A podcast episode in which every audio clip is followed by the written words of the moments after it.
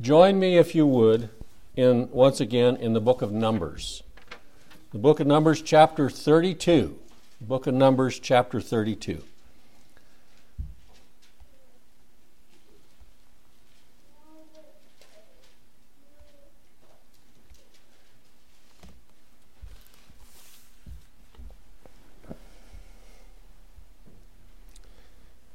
We will not be reading this entire chapter, but we will only be spending this Sunday probably on this chapter as we look at the account that is given in here that the Lord saw fit to leave us. I have to take that into consideration. The Lord saw fit to leave us this. If there's anything that we think is left out, it's not. And if we think that there's anything too much, it's not. It's exactly what the Lord intended for us to have. In this chapter, we find it describes two and a half tribes of Israel deciding because of the pleasantness of grass to stay on this side of the Jordan River and not go into the promised land. Now, most commentaries just deal with this as a historical event, but there is a serious spiritual consequence of anybody doing that. I've had many, or a number of conversations recently, and to many people, salvation is not much more than a fire insurance policy. To these people, a mere consent to Bible truths has become their salvation. I believe that Jesus came. I believe that Jesus was born of a virgin. I believe that he lived a good life. I believe he was perfect. I believe he's the Son of God. I believe he went to the cross. I believe he died for sinners on the cross. I believe he was buried. I believe he rose again. I believe he's in heaven right now. And to many people, that is the assurance of their salvation. A mere assent to the truth of Christianity considered as a doctrinal statement without having the heart affected. The heart affected. You know, in the church I grew up, I don't I probably could count on one hand, one finger of one hand, the number of times the necessity of the new birth was ever preached. You know why? The guy that was doing the preaching didn't know anything about it. Why go there if you don't know anything? The heart affected. All of this information would be sufficient evidence that their salvation improved them the children of God. Now, why did I say that? Because that's what I used to believe. I used to believe that mere assent to facts was my salvation. There had been no spiritual work of any kind. I even went to the uh, uh, and consented to getting involved in a different group of Christian folks. I became a Calvinist, a five pointer, and learned to argue the five points very proficiently, and still had no heart change. And then, by the grace of God, he sent somebody who knew something about the gospel, and he preached to me without me really wanting to be there. and by God's grace, he saved me and gave me the new birth, and the Bible became a new book, and it was much more than mental assent to some facts. I knew about God and I knew about Christ, but I did not know. We heard that term used two or three times in the lesson this morning the knowledge of Christ. The knowledge, knowing God, knowing the knowledge of Christ.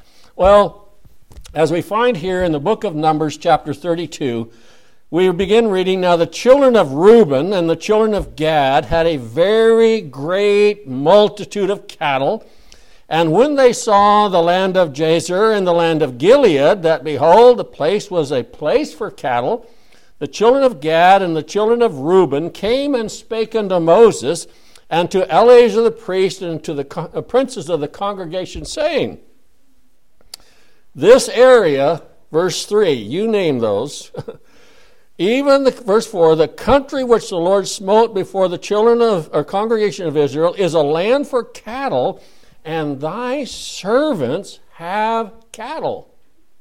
Wherefore, say ye, if we have found grace in thy sight, let this land be given unto thy servants for a possession, and bring us not over Jordan. And Moses said unto the children of Israel. Now, you know, as Moses speaks here, I kind of think about what are you talking about? I want to go in and I can't. And you can, but you won't. What are you talking about? What has come up here? They, they, uh, and Moses has dealt with the, the nonsense of the children of Israel for 40 years. And he has seen this type of thing brewing in the past. He has heard people bringing up subjects like this in the past. We're thirsty. We're hungry. We don't have you. Well, we wish we were somewhere else. And now we have two and a half tribes saying, you know, this is such a beautiful place right here. We really don't want to go into the land promised to Abraham, Isaac, and Jacob, the promised land. God shares with us that 10 times did the children of Israel. Turn back with me here in the book of Numbers to chapter 14, if you would. Numbers chapter 14. Keep your finger right there and we'll be back. But in Numbers chapter 14, verses, uh, it starts here Now, if thou shalt kill all this people as one man, then the nations which have heard the fame of thee shall speak, saying, Now, Moses is sharing with us what it is to be a go between. Someone standing and speaking to God on our behalf because God has shared with Moses, I just need to clean the slate and we'll start over.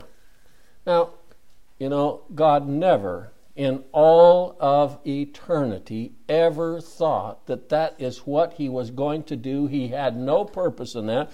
But for our benefit, we, we even read this I am God, I change not, therefore ye sons of Jacob are not consumed.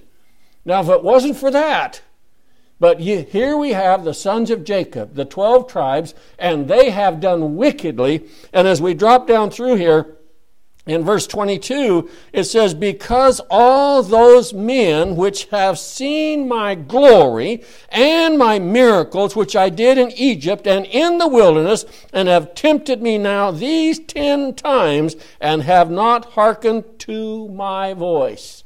Notice the problem. And we, I think probably we find that Moses, as he has witnessed all of this taking place, has the idea here we go again. Here we go again. And so he brings that up. And in over there in Numbers chapter 14, he says, But my servant Caleb, because he has another spirit. All right, let's go back to Numbers chapter 32 as we continue on there. Numbers chapter 32. So this issue is brought up.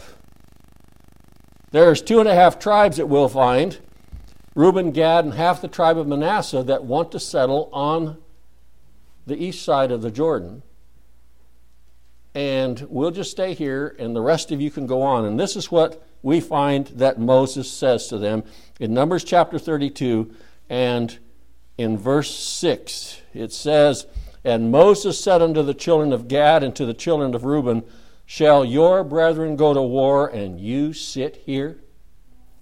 And wherefore discourage ye the heart of the children of Israel from going over into the land which the Lord hath given them? Thus did your fathers when I sent them from Kadesh Barnea to this land. For when they went up into the valley of Eshcol and saw the land, they discouraged the heart of the children of Israel that they go not, not go into the land which the Lord had given them. And the Lord's anger was kindled at the same time, and he swears, saying, Surely none of the men that came up out of Egypt from twenty years old and upward shall see the land which I swear unto Abraham and to Isaac and unto Jacob, because they have not wholly followed me, save Caleb the son of Jephunneh the Kenizzite and Joshua the son of Nun, for they wholly followed the Lord, and the Lord's anger was brought up. Now, we notice here, let's see, go down to verse, is it 29, I think? Oh,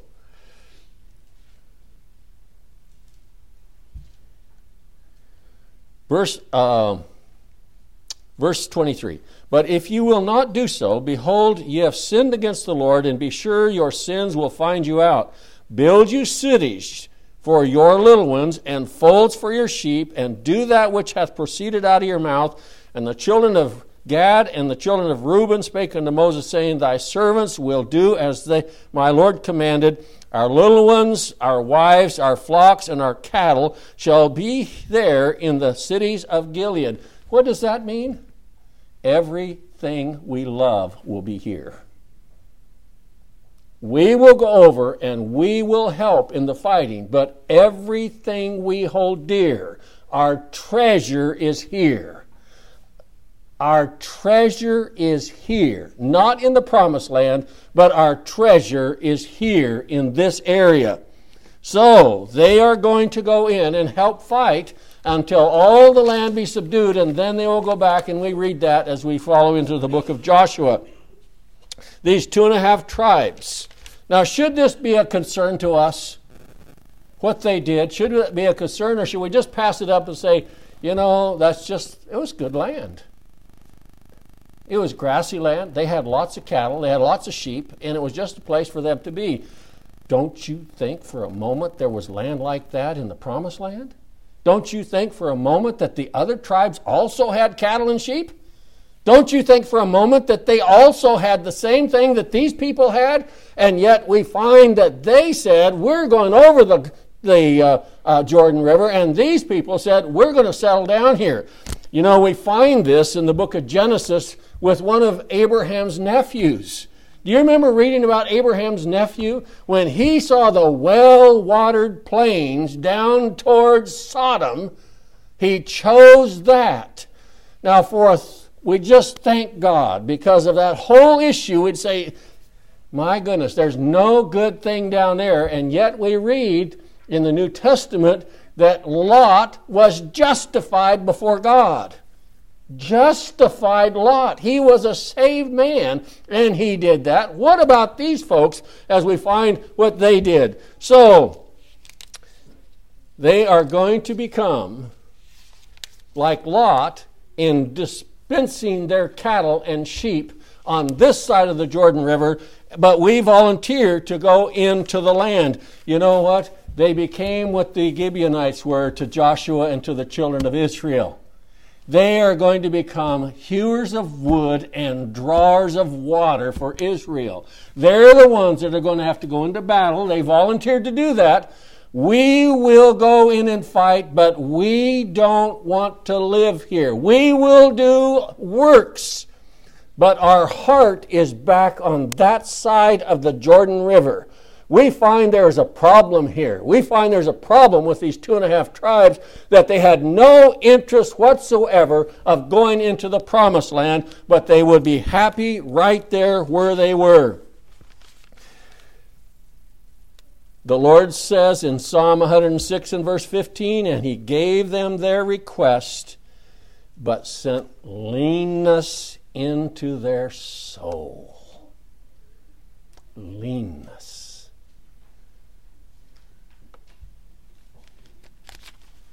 The land that flowed with milk and honey was of no interest to them. The land of promise was no interest to them. They would work and they would accomplish and help the others, but they would not live there. Where do you have. Turn with me, if you would, to Deuteronomy chapter 11 for just a moment. Deuteronomy chapter 11. In Deuteronomy chapter 11, verse 10.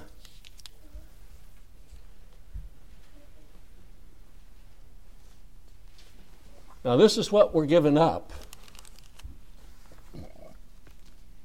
When Moses was talking to the children of Israel, He's comparing Egypt with the land that flows with milk and honey. He's comparing the works oriented religion with what we have in Christ. Now, notice this. For the land whither thou goest in to possess it is not as the land of Egypt. And the church, in retrospect, says, Hallelujah. That was terrible. 400 years of servitude, 400 years of making brick without straw. We had to gather it ourselves. 400 years. No, why did those people complain and say, I wish we were back there? Well, they did exactly what we would do in the circumstances. But notice this For whence you came out, where you sowed sowest thy seed and waterest it with thy foot as a garden of herbs. Now, that word foot means you had to pedal a water wheel with your feet to irrigate the property.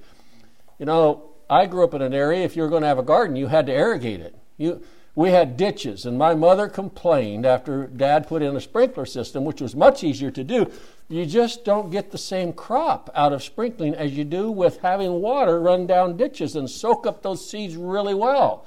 Well, that's what we did. We had to irrigate or we didn't eat. That's what they did in Egypt. They didn't have the rainfall, but they had the water out of the Nile River. What does he say now?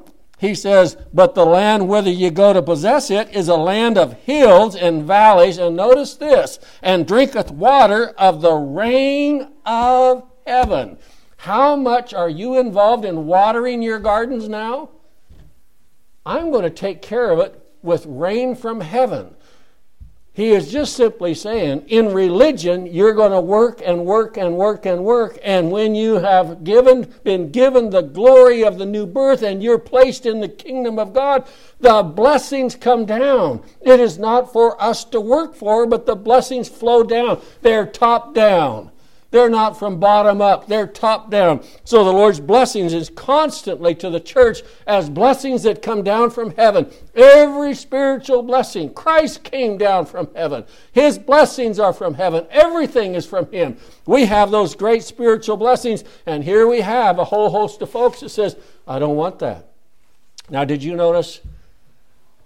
They wanted the blessings, but they didn't want the Lord. We just heard read a part of Scripture there in the book of Luke about a man that had a vineyard. Now, he used a parable there, and a man that had the vineyard. Did you notice what was important to those folks? It was the vineyard. We want the property. We want these blessings, but we don't want who? We don't want the prophets. We don't want the preachers of grace. And we certainly don't want the son. And they took the son out outside the city. Did you notice that? Outside the city and slew him. And God said, I'll take care of this in due time. They wanted the property, they wanted the vines. They wanted the grapes, but they did not. We find another parable where the Lord says they raised their hand towards me and says, I will not have this man rule over me. I want every blessing. You know, people want heaven. How many people have made their decision for Jesus because the, somebody came to them, You don't want to go to hell, do you? You don't want to go to hell. You know, that's the first note in almost all of the religious education for soul winners. Learn this phrase. Go to kids and ask them, You don't want to go to hell. Well, of course I don't want to go to hell. You know when God saves us? That's the last thing on the list. That isn't even a consideration. We're not even interested in that. Because hell is not the offended party, God is the offended party. We've offended God with our sin. He's the one that we must bow before. He very seldom used, the Lord very seldom used hell You know, he never attempted at one time to ever scare anybody out of hell into heaven. And he never tried to educate people out of hell into heaven. He said the necessity of the new birth is essential. And when you have that, you have me. And that's it.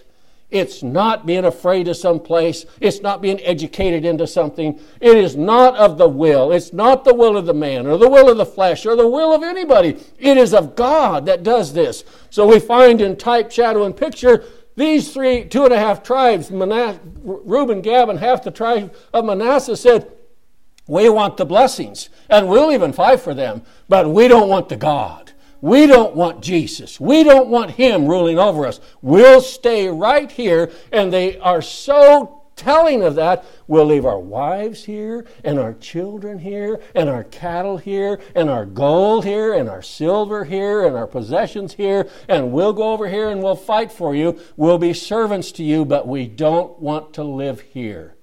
You know, there was half the tribe of Manasseh that said, I'm sorry, we're not staying with you. We're going over there. And they went over there. You know, the Lord shares with us through Samuel. Samuel was brokenhearted. He was a he was a judge. And I believe Samuel knew God. I believe Samuel, he tells us. And that he really had the interests of those people in mind, Israel in mind. And they came to him and says, "You know, Samuel, you're such a good guy and we love you to the bone, but we don't want you to rule over us. We want a king to rule over us. We want to be like what? All the other nations. We just cannot have God choosing out our leader. We want somebody else to rule over us. And, you know, as any gospel preacher would feel, he's broken-hearted when they bring him this news. You know, it is a it's a breaking of the heart when people who have stood with you for years say, "Well, I got to leave. Can't stay here any longer. Just can't do it." And you ask them why. I don't have to give you a reason. And you find out what a flaky reason it was after all. Anyway, I just can't stay here can't endure this. As Samuel is brought out, turn with me, if you would, to 1 Samuel chapter 8 and verse 7. It, the scriptures explain it so much better than I can. In 1 Samuel chapter uh, 8 and verse 7, the Lord brings this subject up, and you know, it's just the truth. He said, The Lord said to Samuel, Go along with the folks. Moses was in, instructed, just go along with it. Let them stay here. I'll give leanness of the soul to them. In 1 Samuel chapter 8 and verse 7, and the Lord said unto Samuel, Hearken unto the voice of the people, in that they say unto thee, For they have not rejected thee, but they have rejected me, that I should not reign over them.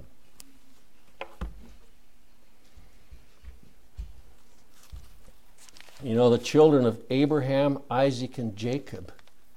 It tells us in the book of Acts, chapter 3. They denied the Holy One and just and crucified him. These folks became hewers of, wa- hewers of wood and drawers of water, which we find in the book of Joshua. And Moses finally gave consent that they, two and a half tribes, go in. We'll stay here. The fighting men will go with us. And we will live without them. Turn with me to the book of Matthew, if you would. The book of Matthew, another parable that the Lord used in the New Testament to illustrate a tremendous point.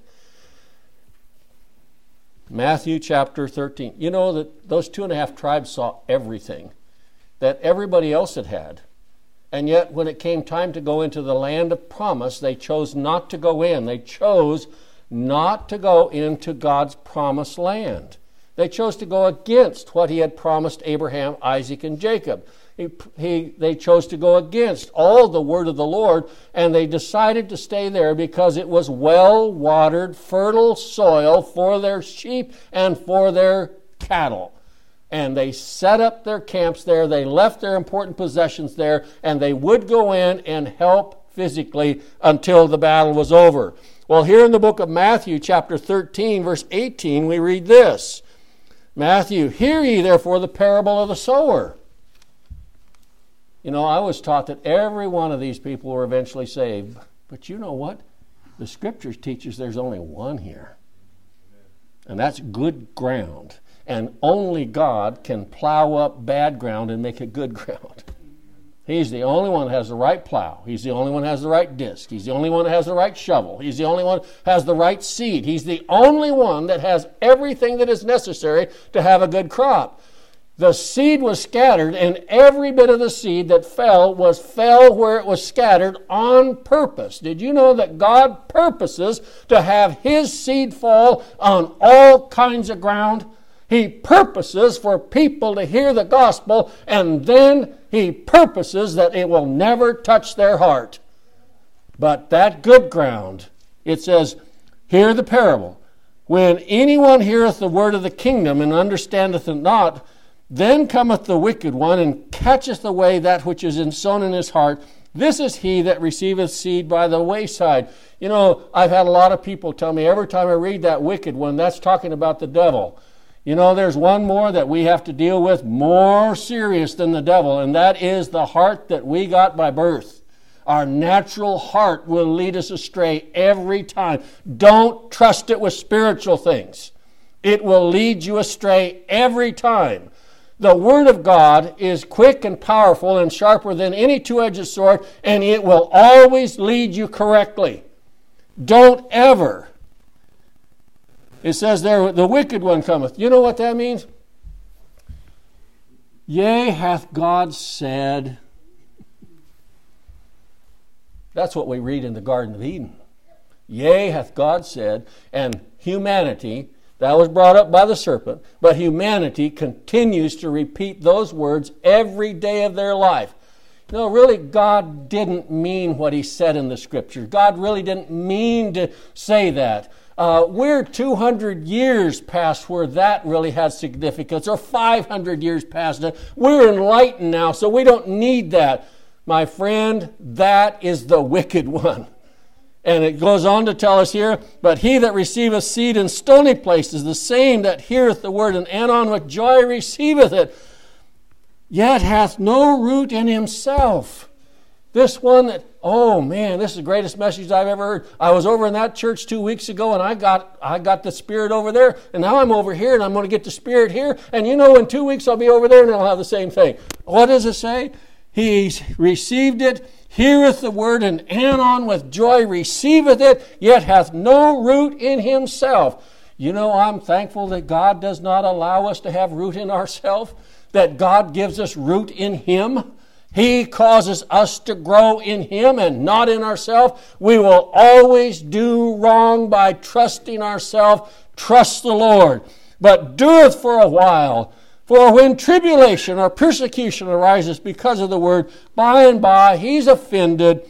He also that receiveth seed in the thorns is he that heareth the word and cares of the world and deceitfulness of riches choke the word and it becometh unfruitful. You know, there was a rich young ruler that came to the Lord and said, You know, what must I do? And the Lord told him, and he said, Well, I've done that from my youth up. He says, All right, prove it. Sell all you have, give to the poor, and follow me. You know what he's really saying there? Follow me. And he says, Oh no, I can't do that. I'm too rich in myself. And left. I read a commentator said that was Saul of Tarsus before he was saved. If it was, I say hallelujah. All right. But he that receiveth seed into the good ground is he that heareth the word and understandeth. Now, where do we get our understanding? By revelation. The Apostle Peter was asked one time by the Lord Jesus Christ, standing in front of him. You know, people say all you need to do is have Jesus. The whole bunch of people during Christ's time didn't know Jesus and Jesus. They stood right in his face and they didn't know him. It's not trusting Jesus, it's not having Jesus, it's having the King, the Lord Jesus Christ. He that receiveth seed into the good ground is he that heareth the word and understandeth it, which also beareth fruit and bringeth forth some a hundredfold, some sixty, and some thirty. And you know what? Where I am, I'm probably in the one.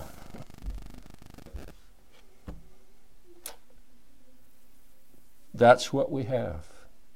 Flee to Christ. Go to Christ. God is in His providence and in His mercy, though, even though there were two and a half tribes decided to settle there on the east side of the Jordan River, and the rest of the tribes went on to the west side of the Jordan River and settled down. Even though these guys said, We want the reward, but we don't want the God, even though these folks said, We'll settle here, we'll leave our possessions here, we'll leave our riches here, and go and fight for you, we will become hewers of water, wood and drawers of water in God's providence. He left three cities of refuge among those folks. We're going to read about that in a soon chapter here in the book of Numbers. Why in the world would he leave three cities of refuge among a bunch of rebels that wouldn't do what he asked them to do to begin with? Because in their loins were some of God's elect. In their loins.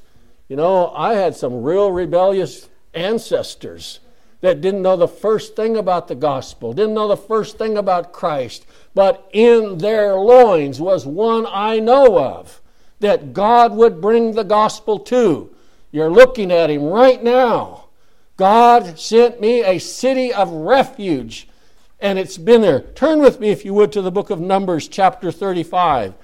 In the book of Numbers, chapter 35, we read these words Numbers 35, verses 13 and 14. Numbers 35, verses 13 and 14.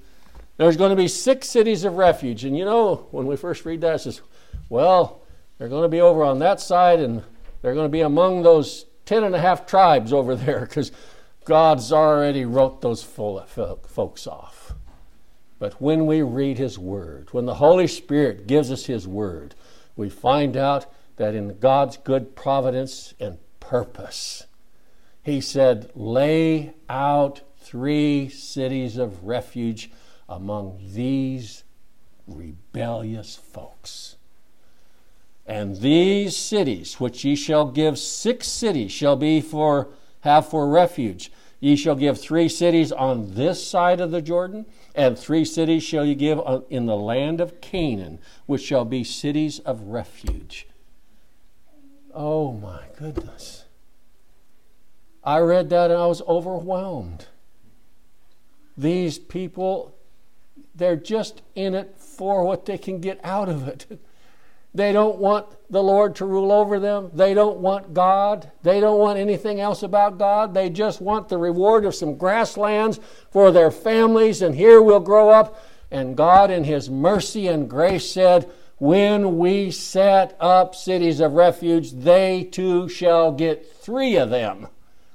And the only reason why is there were some people among those people that would come along that needed a place of refuge. Turn with me, if you would, to the book of Joshua, chapter 20.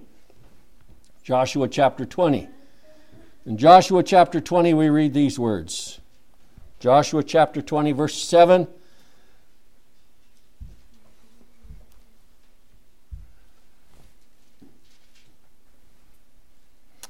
And they appointed Kadesh in Galilee, in Mount Naphtali, and Shechem in Mount Ephraim, and Kirjath Arba, which is in Hebron, in the mountain of Judah.